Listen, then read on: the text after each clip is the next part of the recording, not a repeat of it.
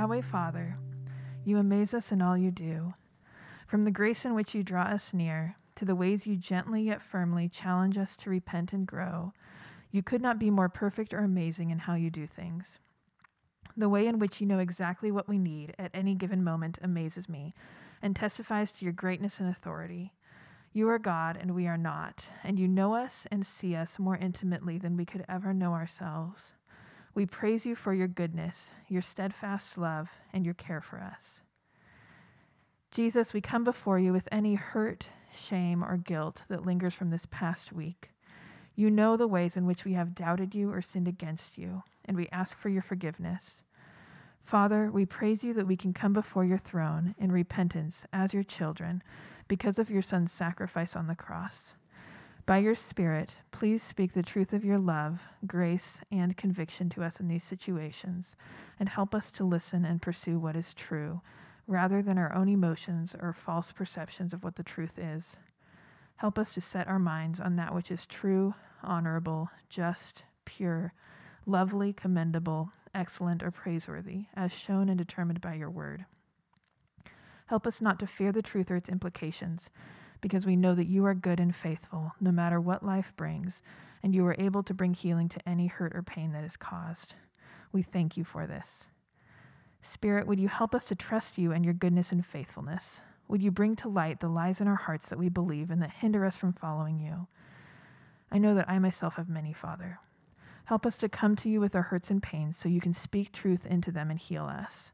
Would you help us to love and support each other well as brothers and sisters in this walk? Help us to be vulnerable with each other and not be afraid to challenge each other as we live our lives out of love for you and for those around us. Father, we thank you so much for your goodness and your grace. If it weren't for you, we would be separated and living in darkness. But you have made us your sons and daughters, your beloved children, and even your bride, whom you clothe with righteousness and honor. You have taken away our shame and guilt by the blood of Christ. We praise you for this. Thank you so much for loving us first. We don't deserve you, and we think you are amazing.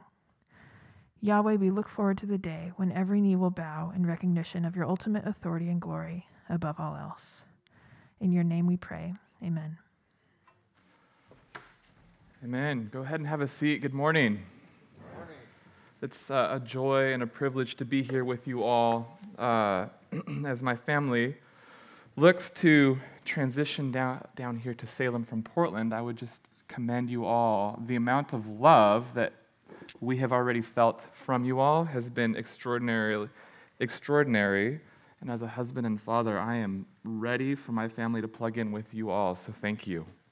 Uh, it brings lots of emotion to the front of my, my heart just thinking about uh, and anticipating life down here with you all. So thank you.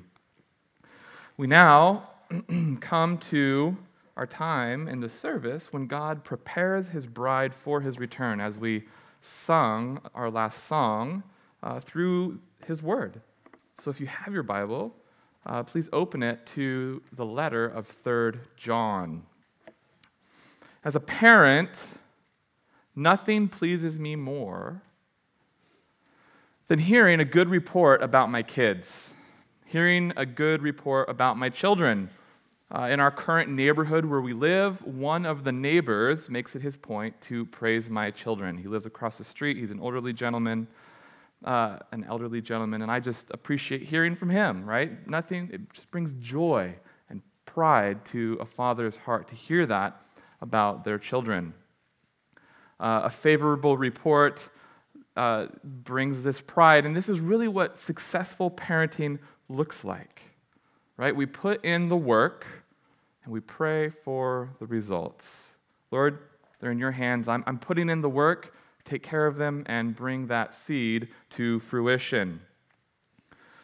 As parents, we know that we also encourage our children to put in hard work. We encourage our kids to be kind to others, right? To love their siblings Work hard at your chores. Make an effort in school, right? You don't have to get A's, just work hard. Do your best. So, what we as parents call our children to do. And fundamentally, each of those requires a certain amount of sacrifice. Time, time and maturity teach us that to be successful at work or in relationships, sacrifice is mandatory. It is required. If we are to receive the highest praise, we must be willing to give up what we hold most dear. Today, we're going to be looking at the book of 3 John. It is a short book. It's unique in that it's one of the shortest books in the New Testament, consisting only of 15 verses.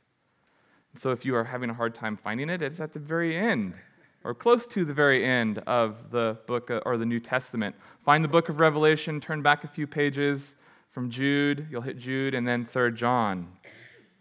And so, without further ado, let's read together the whole book of 3 John. The elder to the beloved Gaius, whom I love in truth. Beloved, I pray that all may go well with you and that you may be in good health, as it goes well with your soul. For I rejoiced greatly when the brothers came and testified to your truth, as indeed you are walking in the truth. I have no greater joy than to hear that my children are walking in the truth. Beloved, it is a faithful thing that you do in all your efforts for these brothers, strangers as they are, who testified of your love before the church. You will do well to send them on their journey in a manner worthy of God. For they have gone out for the sake of the name, accepting nothing from the Gentiles. Therefore, we ought to support people like these, that they may be fellow that we may be fellow workers for the truth. I have written something to the church, but Diotrephes, who likes to put himself first, excuse me, does not acknowledge our authority. So if I come, I will bring up what he is doing, talking wicked nonsense against us. And not content with that, he refuses to welcome the brothers and also stops those who want to and puts them out of the church. Beloved, do not imitate evil, but imitate good. Whoever does good is from God. Whoever does evil has not seen God. Demetrius has received a good testimony from everyone and from the truth itself. We also add our testimony, and you know that our testimony is true. I had much to write to you but I would rather not write with pen and ink. I hope to see you soon, and we will talk face to face. Peace be to you. The friends greet you. Greet the friends by name.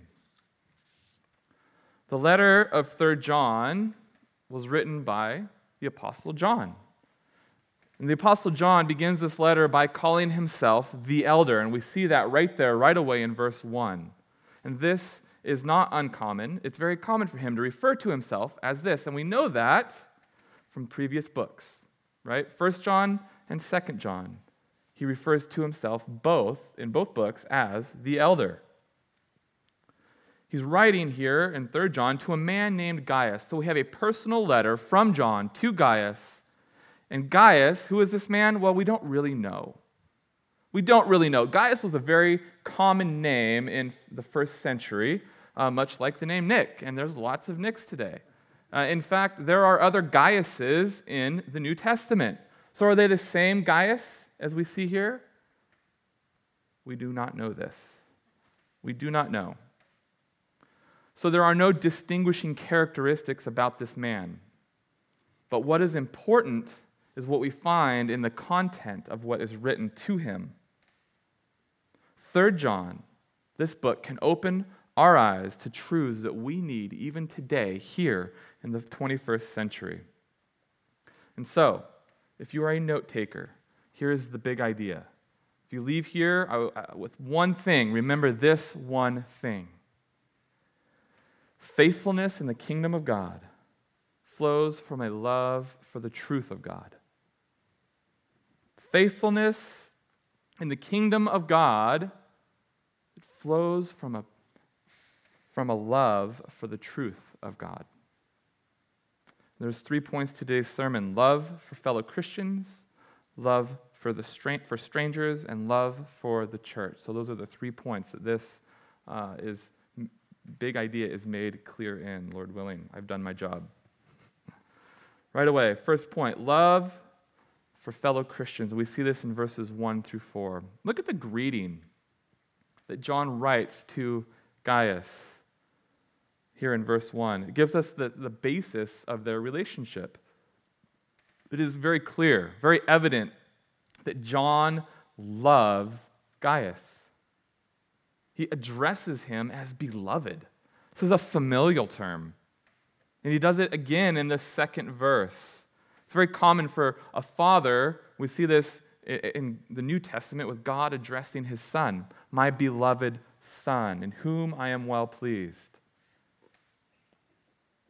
John loves Gaius. And he doesn't stop there, but he gives us the basis for that love. That love is in truth. John loves Gaius in truth. Christians are known for their love, by their love towards other Christians. This love isn't short lived, it, it isn't changing, it isn't fleeting, it isn't based on emotion, good feelings, or positive vibes.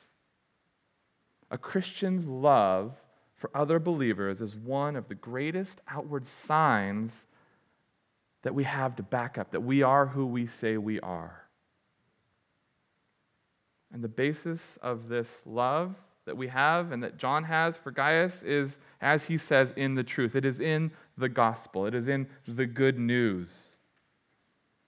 John loves Gaius not for what Gaius gives to John, but because of who Gaius is in Christ.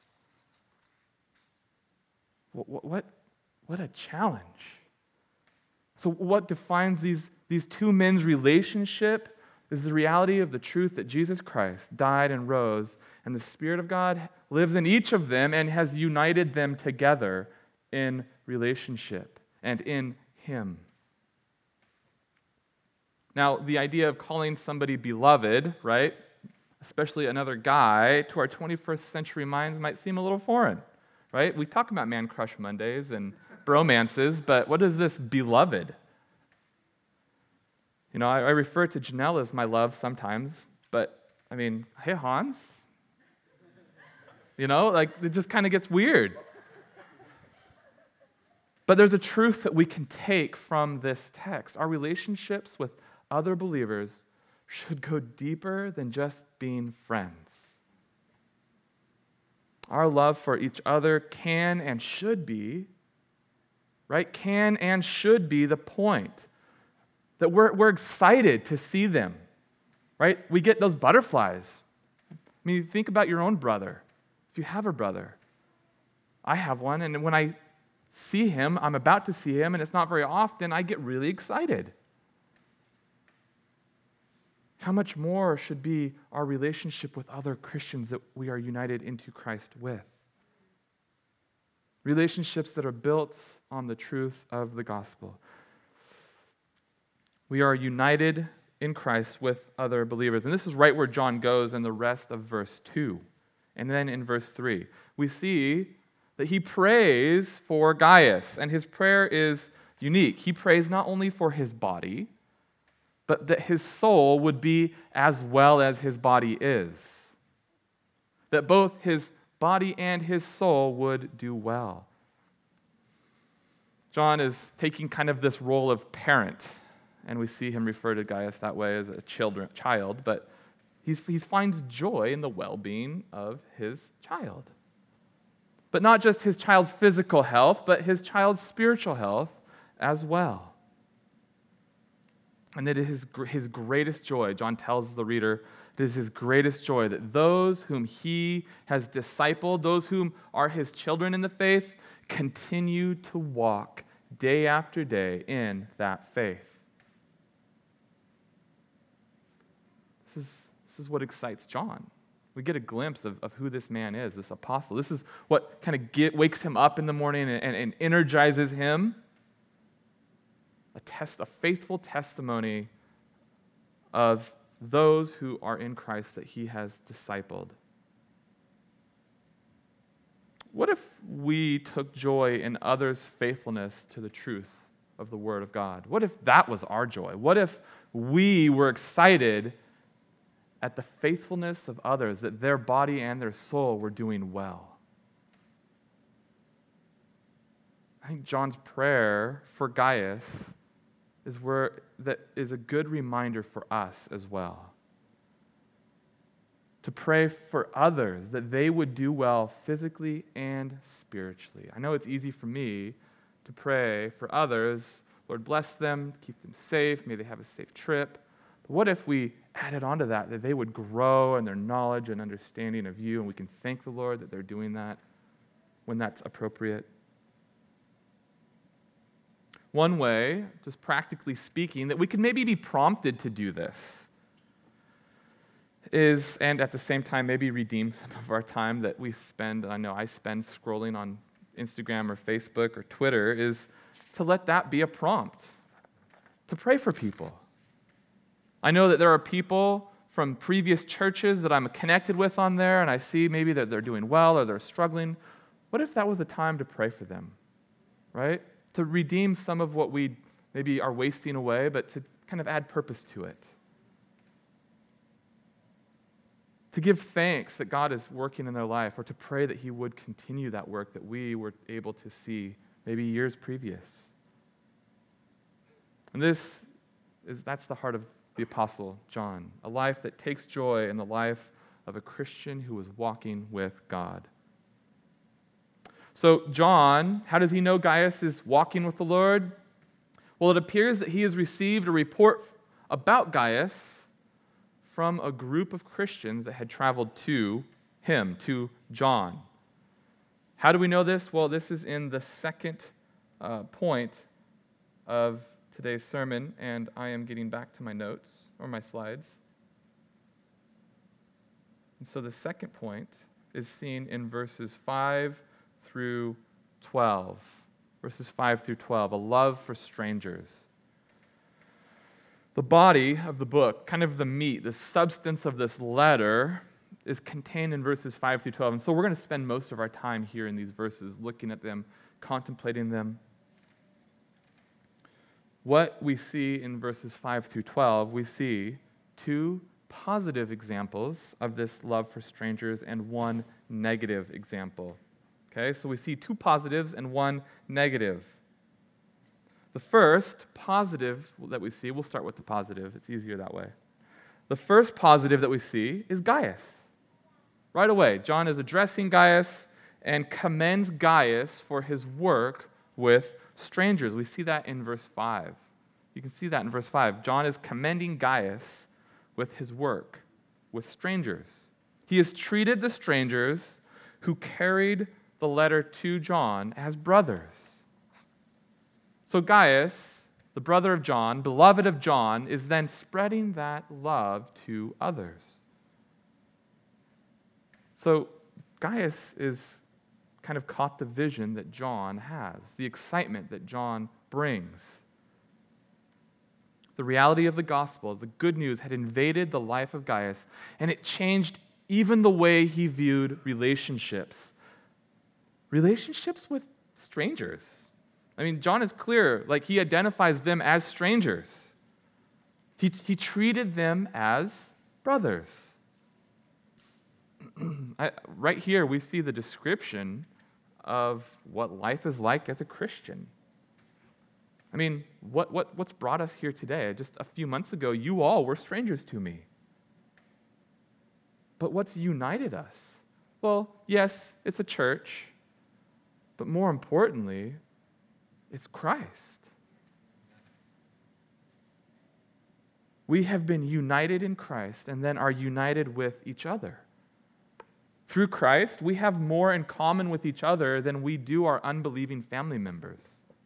We will spend eternity with one another. What, what excitement is that? What joy is that? We will be spending eternity contemplating our relationship in Christ with each other.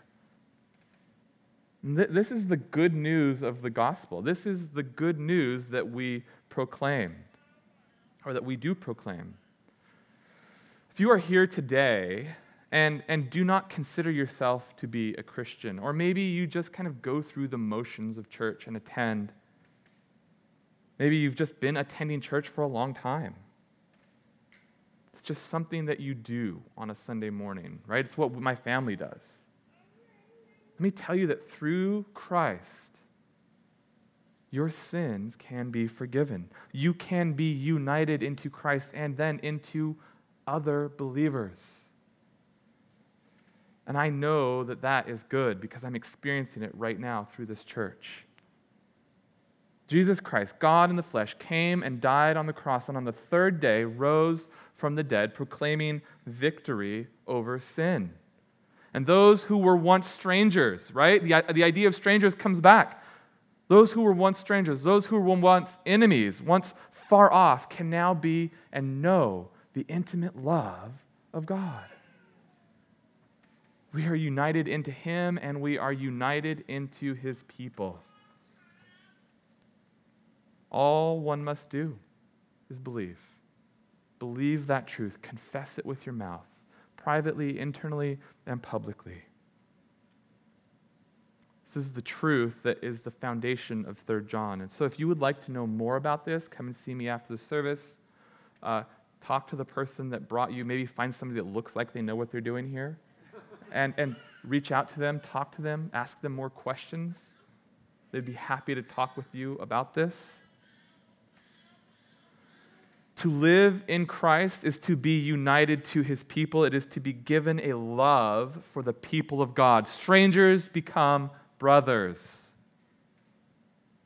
It was these strangers who spoke of this love that Gaius had. Look at verse 6. Didn't they need to speak of it? They testified of it. It was their testimony. Gaius loved us well. And as a result of Gaius' love, his love, not, not love that was maybe his, but love that had been put into him, was then talked about amongst other people and churches, and encouragement was taking place. Now, it also appears from the text that these people were traveling missionaries or church planters. John writes that these travelers accepted nothing from unbelievers, right? The Gentiles in those verses refers to unbelievers. But they are going about the work, we see, for the sake of the name. And the New Testament, that is the name Jesus. They were going about the work of the gospel. So we can safely conclude, I think, that these people had a mission. They were missionaries, they were purposeful in their journey. Gaius brought these people in for their or for this because of their common faith in God. He cared for them, supplied for their needs, and then sent them out on their way. What is this idea? What is happening? What is taking place? Well, in today's language, we would just call this being hospitable. Gaius is demonstrating hospitality to people that are strangers. He was hospitable, he was generous to people who would not give back to him, right? Because they're leaving. They can't just, you know, repay the kindness and have him over later, right? He's giving to them generously, benevolently, and expecting nothing in return. he is a clear example of the truth that he professes. He models well the generosity of God. That's why John is so proud of him. He's delighted to hear and, uh, and testifies of the good what God is doing in his life. It's because he's modeling God's generosity. For Christians, through Christ, we have been welcomed into God's family as strangers, right? We are no longer his enemies and strangers. We have been brought in. Welcome to the table. In his generosity, he gives us gifts, he equips us, and then sends us out to be on mission for him. Gaius is just modeling that in his own way. He's just taking that and, and, uh, and, and practicing it. And when this is done, when, when that is done, we see John says that Gaius is becoming a fellow worker with these people. That's, we see that in verse 8. Gaius, what you're doing has made you a fellow worker with these workers. Their boots are on the ground, but through your service, you're with them. Friend, Christian, the gospel calls us to live sacrificially for that purpose, to give of our, our ease, to give of our comforts in life, to put ourselves out there for the sake of the kingdom. And oftentimes it's going to be in ways that we may not benefit necessarily. We are called to leave our own comfort and to step out and to love and serve others more than we love and serve ourselves. Now, I can testify that God has given mission, mission fellowship here in Salem, many good things. God has given this church many good things. I've already come to experience some of the gifts, and my family has already come to experience some of the gifts that God has given to this church. However, flip side of that is mission is limited. Mission cannot be everywhere to everybody at all times. We can't. As a church, that is impossible. We have been placed here in Salem at this specific time, in this specific place, to these specific people. And we're called to that. We're called to be faithful here and now. There's no shame in that. It's a good thing. But we are also called to be faithful around the world, right? And other places. There are people in this world who need to hear the gospel. There are, are people in this world who have no access to a healthy church, one that preaches the good news that you hear Sunday after Sunday, that has informed your relationships and your love for the stranger. When a church takes on the responsibility of equipping and sending others out, we become fellow workers. We may not be there physically, maybe we will be at, at points in time, but we can join them and support them nonetheless. That is what we see here is taking place, that Gaius is being commended for. Now, historically, through history, the church has come to grips with this. All right, we can't be everywhere at all times, and yet we're supposed to take the gospel everywhere. How are we going to do this? And so, organizations have been formed to kind of fill in those gaps, right? We, we, we need to be reaching people. We can't be because maybe we don't have enough people to send out or we're too poor, but we have somebody who's really good and wants to. So, organizations were began to be formed. Bible colleges, seminaries, denominations, mission organizations, they're all parachurch ministries because one single church was not able to accomplish what each of these could do collectively. Let's put all our chips in together and we'll accomplish more. Now, we could probably point out a lot of negatives that kind of come along, the baggage that comes along with each of those organizations, and they do come with baggage. They've also accomplished a lot of good, a lot of good that we couldn't do alone. A church that sees God's plan laid out in Scripture should recognize that they are limited in what they can accomplish. But we can link arms with others who are equipped to spread God's truth. And it requires, as we see from Gaius, a great amount of love because we're giving of ourselves in ways that we may not benefit back. For the kingdom. We must love others more than we love ourselves. We must love the work more than we love ourselves. It will mean serving, caring, giving, praying, and sending people and resources out that may not ever come back to us in a way that is lasting and meaningful. Now, obviously, having missionaries come back are great to give us update. But God uses what is difficult, what is hard to accomplish his purposes, both in us and in the world around us. So, what, what I've kind of laid out here probably isn't, I know, is not a new idea. This church uh, is already doing this. A few months ago, we got to see uh, a new roof put on, uh, or at least built in Burkina, Burkina Faso. Burkina Faso, right? We celebrated that we celebrated what was taking place, that we had sent out that we never probably will benefit from here, but it was done for the sake of the kingdom. So you, we all, you all are already familiar with this and given to that, and that is commendable. Last Saturday, the membership meeting, Hans presented an opportunity to join a network of churches that the elders thought this would be beneficial for our church to participate in. And the purpose of this network? Starting churches that preach the gospel, sending people and resources out that we may not benefit from directly, but we can be other places through their work. As far as mission fellowship goes, it would present us with the opportunity to give ourselves to, to doing the work.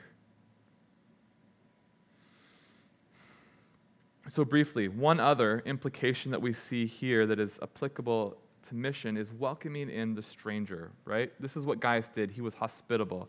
He welcomed in the stranger, these strangers who were brothers, giving of oneself out of love by just ordinarily serving, being hospitable. Filling volunteer positions here at the church can be that position, right? Whether it's parking crew, kids' crew, classes, youth group. These are tangible ways to love strangers that come in the door, to make them and help them feel at home, to be hospitable towards them. And who knows how God will use our service of loving the stranger down the road in their life, down the road in this church. So I think we should be acutely aware of that, that we all have a unique task in that to help people feel welcome here on a Sunday morning. Gaius was doing it in his, his home, and this is our home church. So I think that there's some good applic- applicable uh, application there for us. Maybe it's as simple as just welcoming a visitor over to your home on a Sunday after church, or even going out and getting a bite to eat with them on a Sunday after church. Getting to know them in a more deep, intimate way. Okay, so Gaius is one positive example. We got through him. The second is much shorter. His name we see is Demetrius. We see him come up in verse 12. We don't know much about him other than what John tells us. Demetrius appears to be a younger Christian, uh, most likely the carrier of this letter back, right? John pens this letter and sends it back with commendation about who Demetrius is. Gaius tells, or John tells Gaius that I'm telling you the truth and I don't lie. This guy is good, okay? You're going to want to utilize his gifts and his skill set.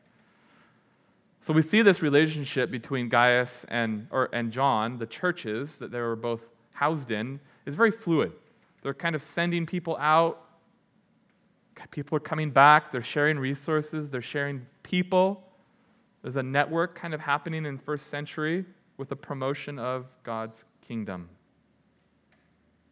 The examples of both Gaius and Demetrius uh, as leaders in the church, okay, these guys are leaders, stands in stark contrast to the name that is mentioned and sandwiched between them. We see a third character, the negative example that we're given. Someone who did not love strangers. His name is Diotrephes. I feel like there should be a dun dun dun dun Diotrephes. Diotrephes is not a model leader, he is the antithesis of Gaius. And John warns Gaius that Diotrephes will be dealt with. We see that there's probably some church discipline coming down the road. Gaius will be dealt with. It is what we see of this man that should stand out to us. So, for all of the qualities that set Gaius apart, Diotrephes is quite the opposite. He is selfish. He is insubordinate, a gossip, a slanderer, inhospitable, and he puts people out of the church when he sees and when he deems it necessary. His judgments on others are based on what he believes and how he feels. Diotrephes is an abusive leader, and he leads through selfish ambition. That's it. He is selfish, his ego is large, and you better not cross him because you'll just be put out. You're not part of the club. In some capacity, we don't know what, he was a part of the church where Gaius was involved and evidently had a decently large influence or voice. Maybe it was a sister church in a neighboring city. We don't know. But he gives us a really poor view, and he gave the people of that day a really poor view of what the church is. Instead of being filled with brotherly love and affection, it was filled with condemnation, harshness, right? Selfishness, egotistical leaders. And unfortunately, leaders like Diotrephes still exist today. They do. Maybe we've known them. Maybe we've seen them on the news fall, on Twitter, right? Their rankings go way down, and people are like, eh, don't, don't associate with them. Maybe you have personally experienced and been turned off to the church by a leader like Diotrephes, a leader who created a social club, who welcomed certain people in, those people that he liked and not others, or if you crossed him or voiced concern, you were put out, who was a gossip and a slanderer. These leaders inflict more trauma on people than some of us even realize. So, friend, if, if you're here and you've experienced that, if you've experienced somebody like that, let me apologize to you. I am sorry. That is not how God intends the leaders of his church, especially those who are notable to be called to. That is not what God calls his people to, let alone the leaders of his church. This is not what he has modeled for us, nor is it accurate of the life the Spirit has given to God's people. God's body, the church, is to be led by people who have seen the truth of God and their lives have been drastically changed by it, like Gaius. Diotrephes wasn't operating in church. He was operating a social club. If you, like, much like the golf clubs, right? Golf, like if you're in a golf club, if you can't hack it with us, you can't play with us. No, the church is to be led by people who have seen the truth and their lives have been changed to, by it. No one could cross Diotrephes. And We even see that he wasn't willing to listen to John. He'd kind of put even John's ear or voice out of his ear. The admonition of John to, to Gaius when pondering uh, Demetrius don't imitate Diotrephes, but imitate Demetrius. Imitate what is good. Uh, verse 11 is actually the hinge of this whole book. Whoever does good is from God, and whoever does evil has not seen God. So, the litmus test, John says, for one's profession of faith, the litmus test for seeing God is doing good. Gaius, I know you've seen God because you do good. Good as God has defined it, right? God, good as in what we see laid out in the Word. A person who knows the truth, who loves others while professing Christ, they are to be imitated because their walk is backing up their talk. A challenge for us in this too. Some, I think we can do some introspective pondering. Does our life worth imitating? Am I worth imitating? Are we about the good that God has called us to? Could others speak of our lives as worthy of imitating? Do we walk the talk or just talk it? As we see with Demetrius, right, the second positive example, this should be a self, not be a self proclaimed, but should come from others, right? John is proclaiming Gaius' faithfulness. Others are proclaiming Gaius' faithfulness. John is proclaiming Demetrius' faithfulness. They're not doing it for themselves. I'm not saying, look how faithful I am. Others are commending them in their walk. The sign of a life who has seen God is one who lives and loves selflessly. All right, finally, final two verses, three verses of this book of 3 John, we see a love for the church, and this is very brief. Uh, this, these verses contain the, the salutation of this letter, right? We have a dear Gaius, and we at the beginning, at the end, we have uh, goodbye, sincerely, but it's a long drawn out sincerely. Once again, we see this relationship of Gaius and John played out. The desire for them to see each other, to catch up, to talk about all that has taken place. There's too much to talk about, John says, in just writing. We need to see each other. Now, remember, this was before the days of AOL Instant Messenger, which that's a long time ago. So, because I grew up with AOL and that was just forever ago. It would take months, maybe years, for a letter to cross the, the distance between these two men. So, John's relational skills are on display his love, his care, his admiration that he has for Gaius, as well as his call for all of us to live lives of love that proclaim the truth of God, investing in people for the sake of the kingdom. Lives that, that sacrifice, that live sacrificially for the good news, not looking for anything in return. And this is best done, I would submit to you, in the context of the local church, right here. The friends that John refers to in verse 15 were undoubtedly people who were part of the church that Gaius was with and part of friends that John knew, that John was acquainted with. And it was this just, we can see his heart and his love for the people in the church. His benediction of peace that concludes this letter can be the prayer that, that we each pray, right? We can all pray that with John. Peace be to you all. Let's pray. Lord, we thank you for this word. We thank you for your word.